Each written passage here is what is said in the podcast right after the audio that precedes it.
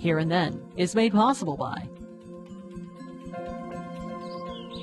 We're here at the Norfolk Botanical Garden. This monument honors the African American workers like Mary Ferguson and Edna Joyce who worked to establish this garden.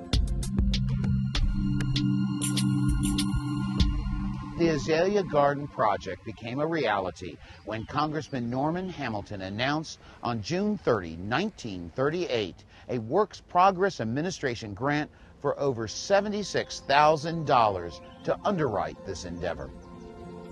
A group of 200 African American women and 20 African American men were selected to create the garden. The work began in September 1938, and by March 1939, the garden's first 25 acres opened with one mile of walking paths featuring 4,000 azaleas and 100 bushels of daffodils. Since 1938, the Norfolk Botanical Garden has evolved into a 155 acre horticultural and educational experience featuring over 30 themed gardens.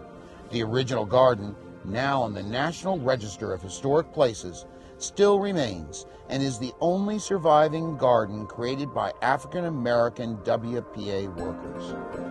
And like the entire garden, it is a living testimony to the African American workers who created the garden and were honored during the garden's 70th anniversary when this WPA memorial was unveiled in 2009.